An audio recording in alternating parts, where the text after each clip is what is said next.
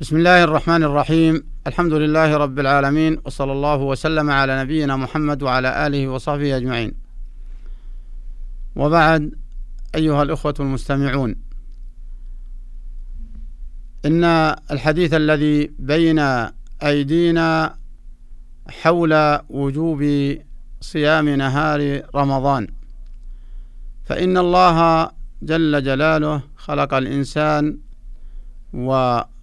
وأوجب عليه أن يعبده وحده لا شريك له. وبنى هذه العبادة على أركان لا تقوم ولا ولا تستقيم إلا بها وهي الشهادتان وإقام الصلاة وإيتاء الزكاة وصوم رمضان وحج بيت الله الحرام. كما جاء في الحديث الشريف أن جبريل عليه السلام سأل النبي صلى الله عليه وسلم ما الإسلام؟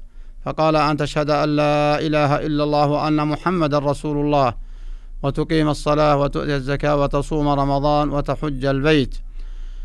وفي الحديث الآخر يقول عليه الصلاة والسلام بني الإسلام على خمس شهادة أن لا إله إلا الله وأن محمد رسول الله وإقام الصلاة وإيتاء الزكاة وصوم رمضان وحج بيت الله الحرام. فلا يصح ولا يصح إسلام المرء ولا استسلامه وإلا أن ينقاد وأن يذل وأن يخضع للقيام بهذه الأركان حبا لها حبا لها وحبا لامتثال أمر ربه جل جلاله. هذا شأن المسلم الصحيح الذي ينقاد لأمر الله وأمر رسوله. وهذه الأركان هي العلامات المثبتة للعقيدة الصحيحة فأجل هذه العلامات النطق بالشهادتين وهي قول باللسان ثم ما كان عملا في البدن وهي الصلاة ثم ما كان عملا في المال وهي الزكاة فهي عبادة خاصة بالمال.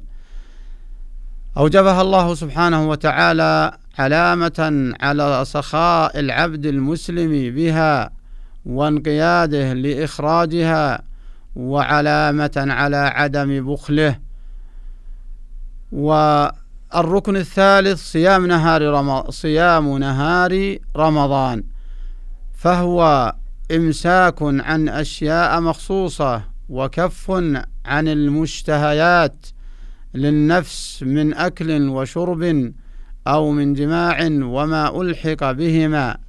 وهذا الكف هو فيه فيه اختبار للعبد المسلم هل يمسك بزمام نفسه عن لا تجمح به وعن لا تلقيه في ما حرم الله فمن أتقن صيام نهار رمضان وأمسك زمام نفسه فهو علامة واضحة على الانقياد. على الانقياد بأن يكف عما حرم عليه في رمضان وفي غير رمضان. وهناك من أركان الإسلام ما جمع بين المال والبدن والقول وهو الحج. والذي يعنينا هنا التركيز على وجوب صيام نهار رمضان. قال الله تعالى يا أيها الذين آمنوا كتب عليكم الصيام كما كتب على الذين من قبلكم لعلكم تتقون. أياما معدودات أياما معدودات فمن كان منكم مريضا أو على سفر فعدة من أيام أخر.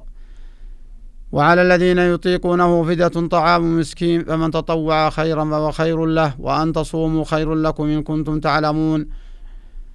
شهر رمضان الذي أنزل فيه القرآن هدى للناس وبينات من الهدى والفرقان. فمن شهد منكم الشهر فليصمه ومن كان مريضا أو على سفر فعدة من أيام أخر.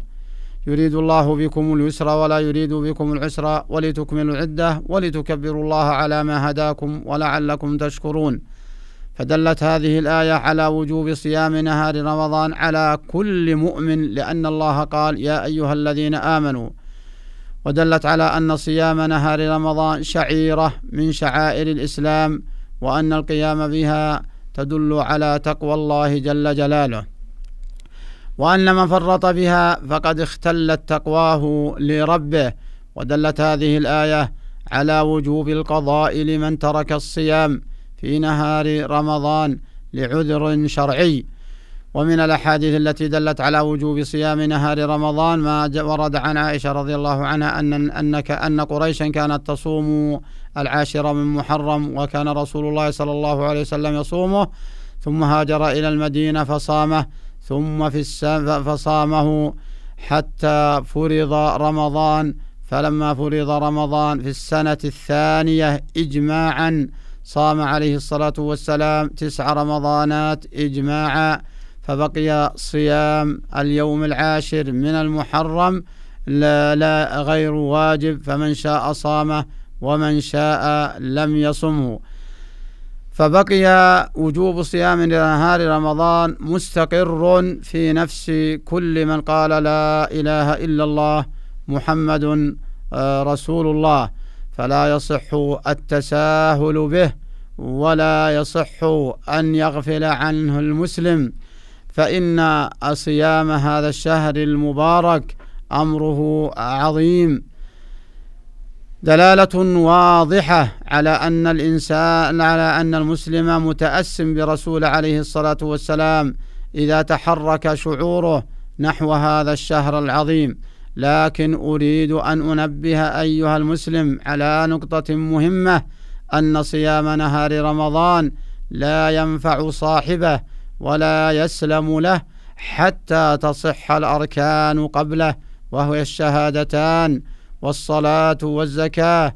فمن كان يعبد غير الله أو يستعين بغير الله فيما لا يقدر عليه إلا الله أو يستغيث بغير الله فيما لا يقدر عليه إلا الله أو يتوسل أو يجعل بينه وبين الله واسطة فإن صيامه لا يصح له ولا يسلم له. وكذلك من ترك الصلاة وكذا من جحد وجوب الزكاة. وعلى هذا فإن من جح فإن من جحد وجوب صيام نهار رمضان فهو غير مسلم. ومن تساهل بصيام نهار رمضان فهو مسلم عاصي. وعلى الإخوة الكرام أن يحفظوا صيامهم. وألا يضيعوا أوقاتهم بالسهو والغفلة واللهو واللعب في ليلهم فإذا جاء نهارهم ناموا عن الخيرات ولربما تركوا شيئا من الصلوات كالفجر والظهر والعصر حتى يحين غروب الشمس فيستيقظوا لحظوظ نفوسهم فهذه غلطة لا تصلح من المسلم. ومما يسببه سهر الليل من غير فائدة أن الإنسان قد تدعوه نفسه لجماع زوجته لأنه بالليل شغل عنها بما لا فائدة فيه. فعلى وهذا يحصل كثير ويتساءل عنه أفراد من المسلمين من غير عد ولا حصر.